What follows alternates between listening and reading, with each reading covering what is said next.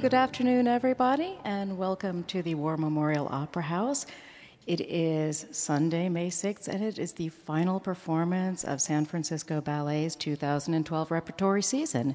You are in for a treat today with Don Quixote. Um, so, uh, let's see. First of all, I should tell you that we are being recorded for a podcast. You can listen to other Meet the Artist interviews by going to the ballet's website at sfballet.org. You will find podcasts of Meet the Artist interviews, of the Points of View lectures. You'll also find a number of blogs from our dancers and other artists talking about what goes on backstage. So do go to the website and check that out. It is all brought to you by San Francisco Ballet Center for Dance Education. My name is Allison Groves. I work in the ballet's development office, office and I'm happy to be here today with you and with Patti Fitzpatrick. Let me tell you a little bit about Patti, but she has been with us for 29 years now. And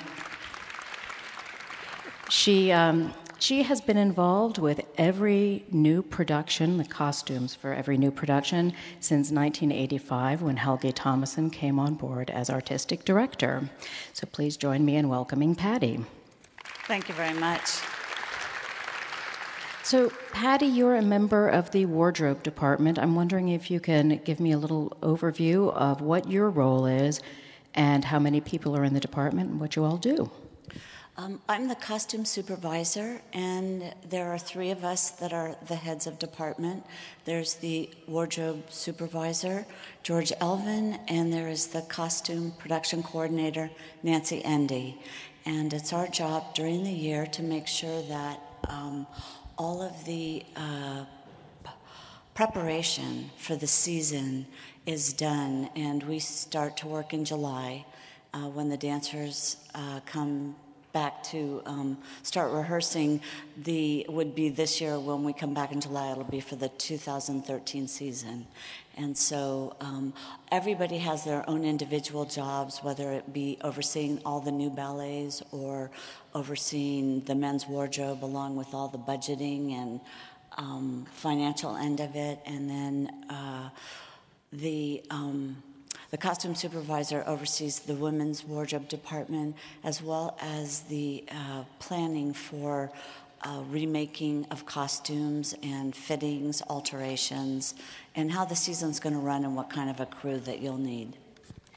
So, one thing we should make clear is that when we have a new production like Don Quixote and the new sets and costumes, you are not building the costumes in your department, they're being built elsewhere. That's correct the costumes are being built. Th- these particular costumes were built in primarily in New York, and uh, there were one or two other um, costume houses that were located in other areas, and they um, they all participate and work with the designer Martin Pakledinaz and his staff, which are located in New York, and then the um, it, it, it depends basically on the designer and I assume that's because it takes many more people than you have on staff to create these costumes.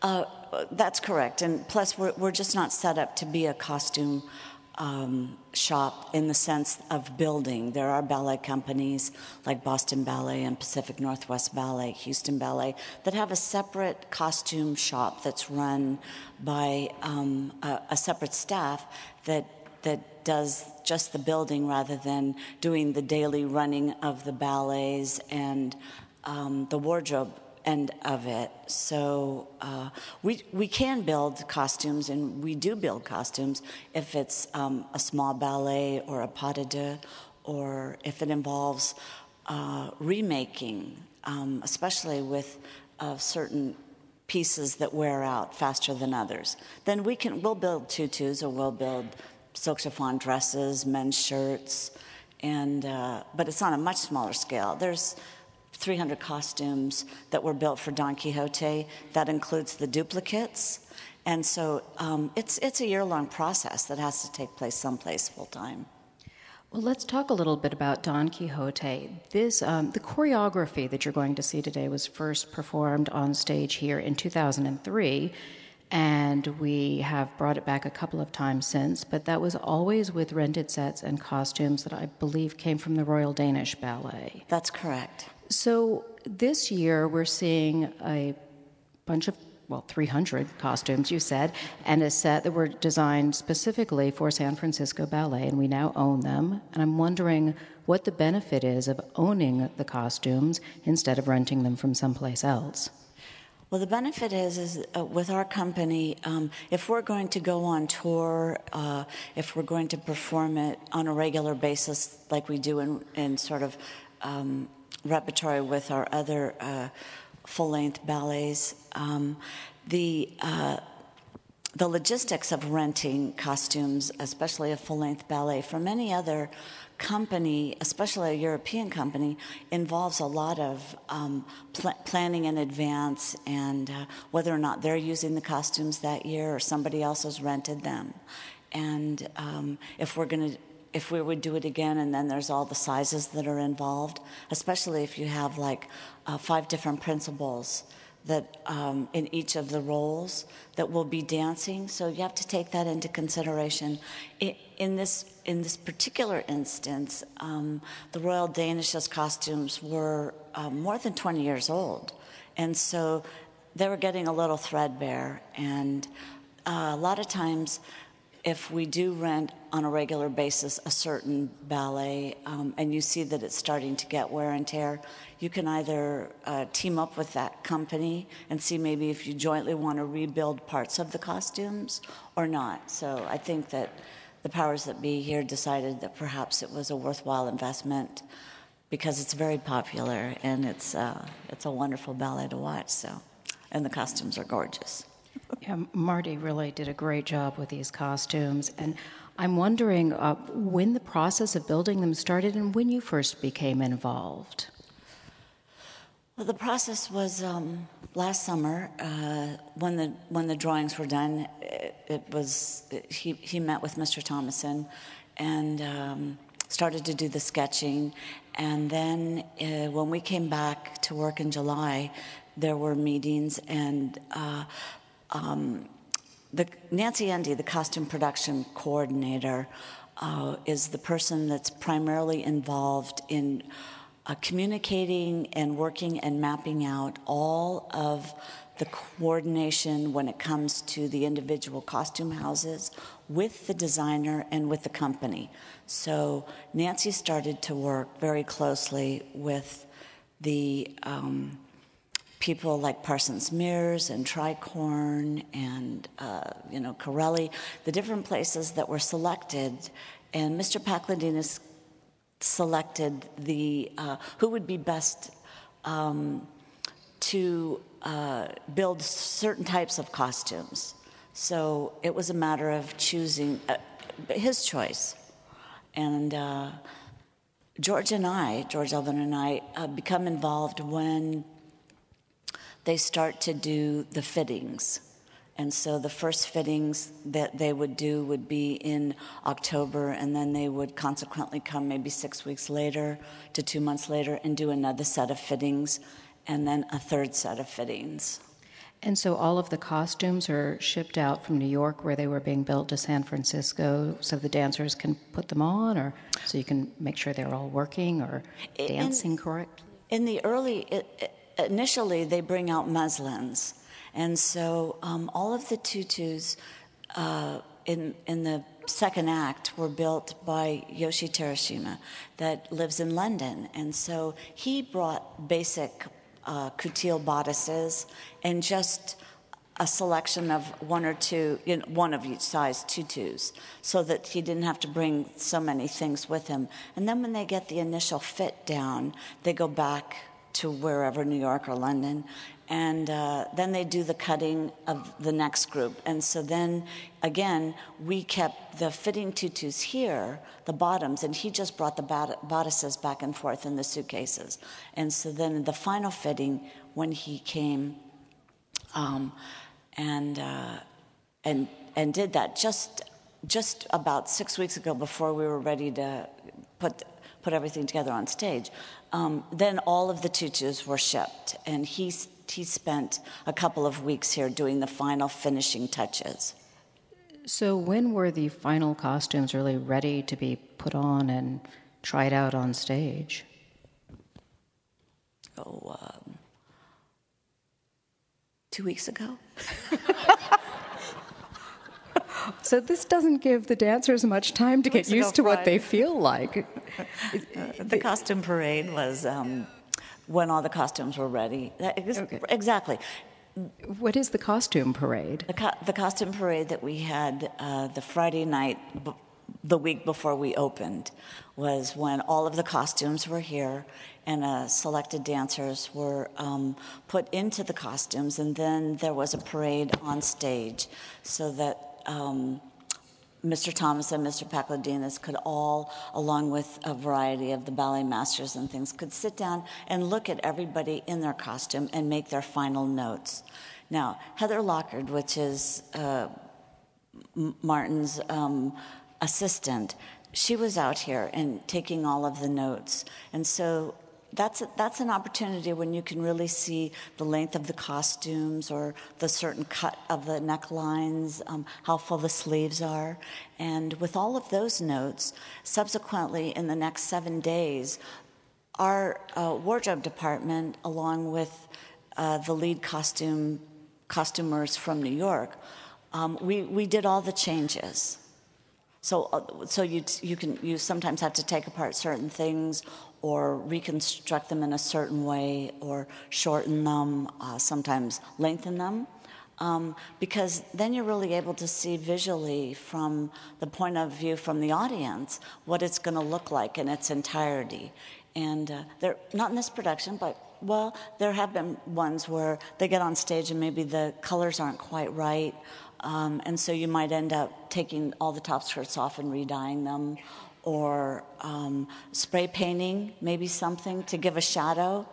And, uh, you know, there's a lot of little tricks that you can do to um, accomplish visually what seems impossible.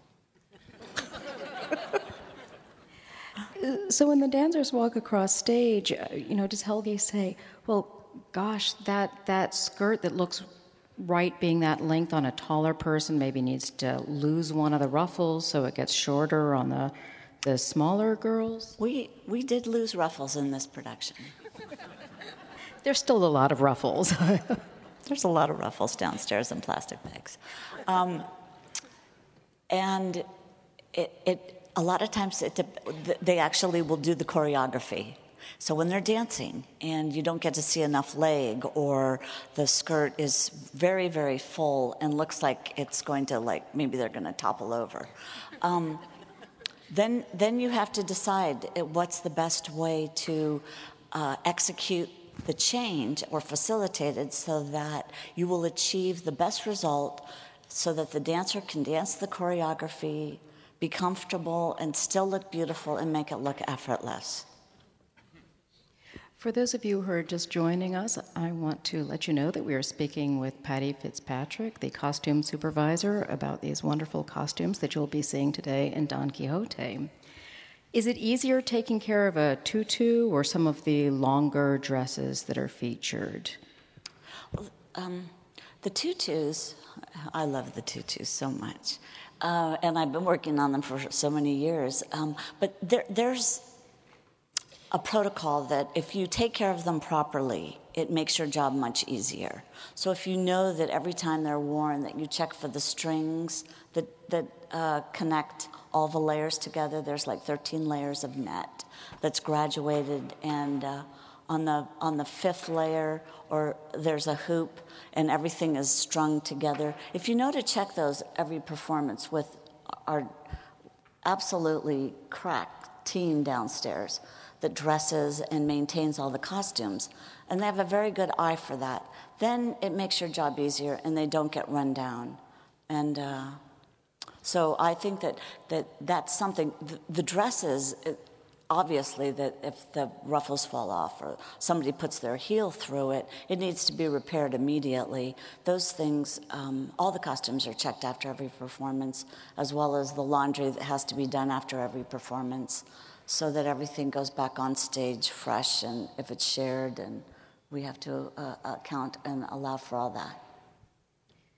So even though these are brand new costumes, you are really doing a lot every night back there to make sure that it will continue to be beautiful on stage. That's, and, that's true. Yeah. And how long do you expect these costumes will last if you maintain them properly? Oh, they should last at least 25 years. They should. Our other productions, like Swan Lake and uh, Sleeping Beauty, Romeo and Juliet, um, a lot of those are all, those are mostly original costumes that were built in the 80s uh, and the early 90s. Uh, principal costumes, a lot of time, have to be remade because of the size difference and because they get a lot of wear and there's a lot of partnering, and so the fabrics wear down. Um, but yeah, they, it should last at least, you know, 20, 25 years. Well, so you mentioned earlier that one of the benefits of having costumes that we own is so that they can go on tour. And in fact, we are going on tour this summer and fall. A lot of touring coming up. Um, and you were running around pulling things together just this week for that tour. What, what happens when you go on tour as far as the costumes are involved? Well, we have to plan in advance for the tours, and the tours are spread out this year, starting with um, Hamburg and Moscow uh, in uh, June, and then to Sun Valley um, the 1st of July, and then we come home and rehearsals are done, and then we go to London at the end of September, and then we go to Kennedy Center in Washington, D.C. in November. Now, this week I was pulling the, the, costumes and fitting the costumes for the tour because the costumes have to be packed and ready to go on Thursday. Uh, because they're shipped on a container to Europe, which will take six weeks. So they'll be traveling while the dancers are laid off or um, uh, rehearsing. That, that's what will happen. And the same thing, the, that they'll, they'll need to be already uh, the costumes for London will need to be ready August 3rd to ship to London, and uh, and we don't leave until you know the middle of September. So there's a lot of advanced preparation, and you definitely want to make sure that there's you have as many details as far as fitting and. Um, uh, if there's anything that has to be remade or dyed or anything, that that's all completed in advance. And so when you get over to the places where you'll be performing. Um, I know here you have dedicated facilities for fixing costumes, washing them. What happens when you are overseas or elsewhere in the country? Depending on where we're going to perform, um, we'll we'll use their uh, at, at, their opera houses or at maybe at the at the Bolshoi or at the in Hamburg at the opera house that we would use their um, staff and their facilities that they have uh, resident ballet companies that live just like we live here. Uh, and so um, myself and, and, and George go in, and w- we require a staff of dressers, maybe six dressers or, you know, four dressers. And along with that comes their workshop. And so uh, in this case, we, we're lucky that we will have facilities Normally, if we're going someplace and taking a full length ballet, we will take our own crates that have um, sewing machines and um, all of our own supplies. But since this is a sm- smaller group and a, qu- a quicker tour, we're just going to be taking the minimum amount of supplies. Do you have any horror stories that you want to share with us about touring? Oh, I think that I mentioned to you that we did do the outdoor venue in Nervi in Italy um, some years ago, and uh, I took the tour there. I went by myself as the wardrobe person, and uh, we were. I washed the costumes uh, for the next day, and um, they were. We were outside. In the the our indoor dressing rooms and wardrobe room was in a like was in a tent. Like they set up here for parties and things. And so um, the uh, the skies clouded over and it, they rained all over my costumes that were drying. And so the the people in the the village uh, uh, right there were so kind in helping to dry them with the hair dryers and things that we were, um, and they, they brought in all their, the, the wives and the antipastas and the stagehands and set up this Italian feast, and we got going on the, the things and blowing the fans and getting them dry the best that we could. So that was, I guess that's about the best one. It's amazing that items that are so delicate looking really are apparently resilient. I, I, I can't even believe it myself.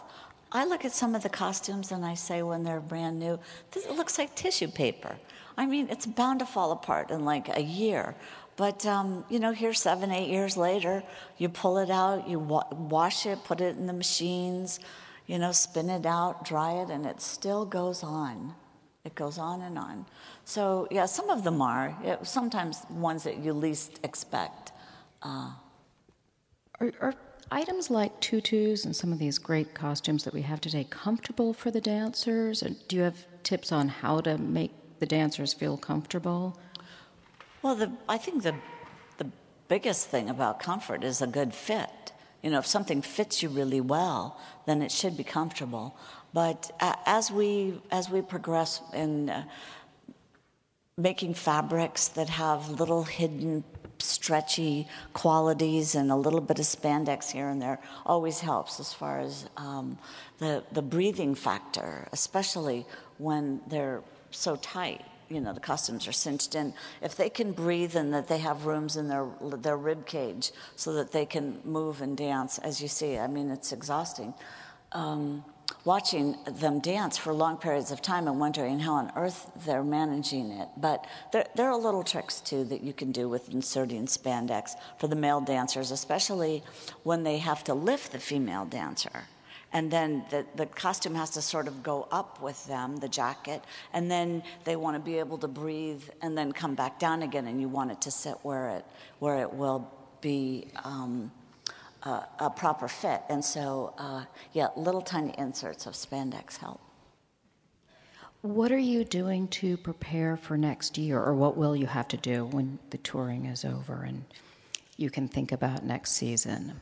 No, I, I don't wait till the tour is over because that's that's too late.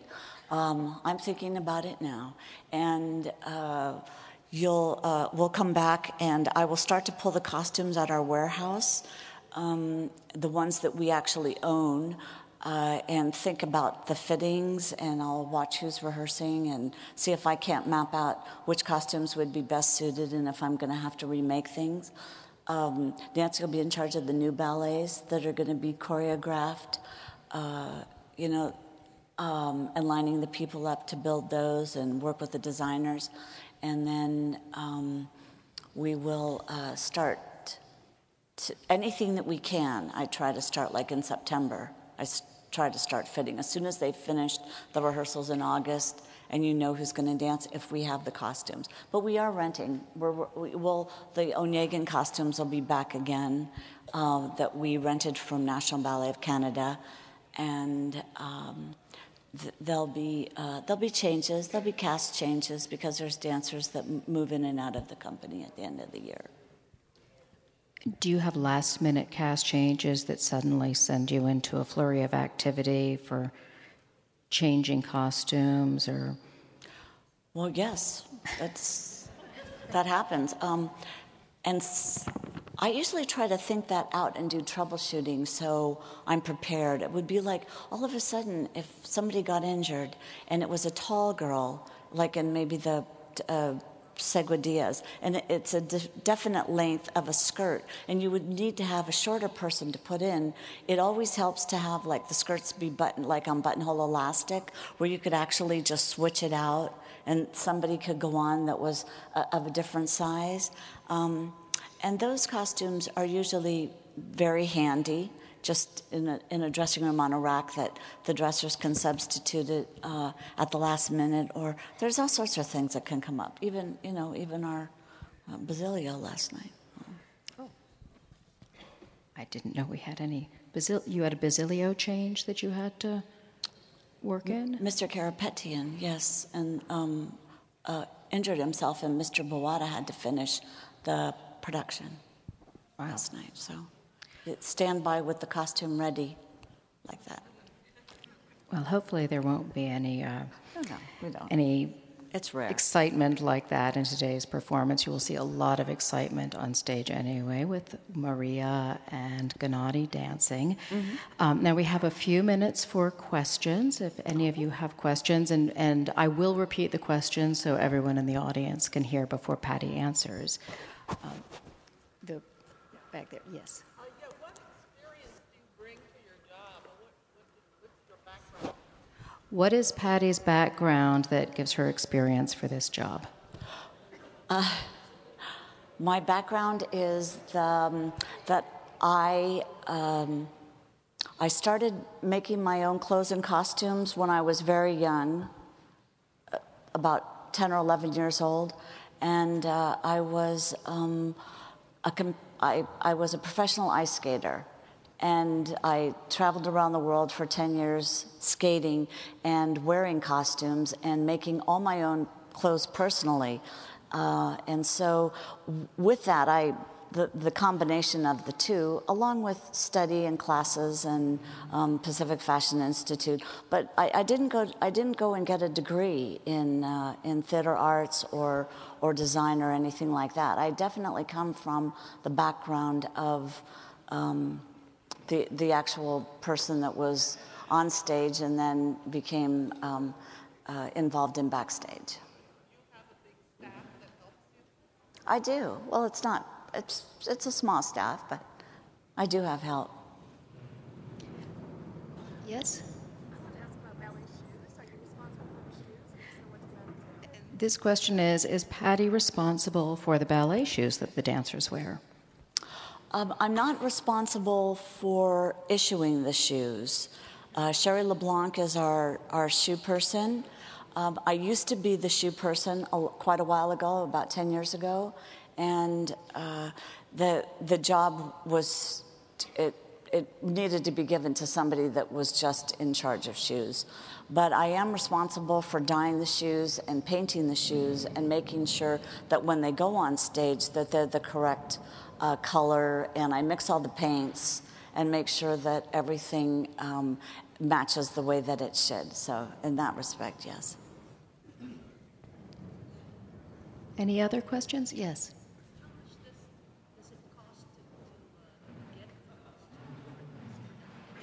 How much does it cost to get the costumes for a production like this? Well, I don't know specifically, but I do know that there's a re- there's a couple of million dollars it can cost up that much. Um, and things like the tutus on stage can range from $1,200 to $6,000. So there's, there's quite a bit of difference in the individual pricing and how many you need, but it's, it's very expensive, and that's why we are um, and have in the past done a lot of co productions with other companies so we can split the costs. Yes. This is sort of a gross question, but with all the sweat, how do those costumes hold up? With all of the sweat, how do those costumes hold up? And how do you wash them? And how do you wash them? Um, we wash anything that we can in the washing machine, and they get washed every performance if they can be washed. Um, the rest of it we do by hand, and uh, all the tutus, uh, the insides of the bodices are all cleaned and washed with soap and water. Basically, I have to say that my uh, I, I like to use things that are non-chemical. I u- like to use Dr. Bronner's peppermint soap. I like to use things that are very uh, mild, and um, and I'm not afraid to to. To take them and, and wash them and clean them and hose them down and do whatever it takes to keep them clean because it's really important to get the perspiration out. That way, you do have longevity. Well, with the curtain going up, I think that might be our cue that we should be ending right now. so I would like to thank all of you for coming, and thank you so much, Patti, for, for sharing your thoughts on this production. Thank you so much.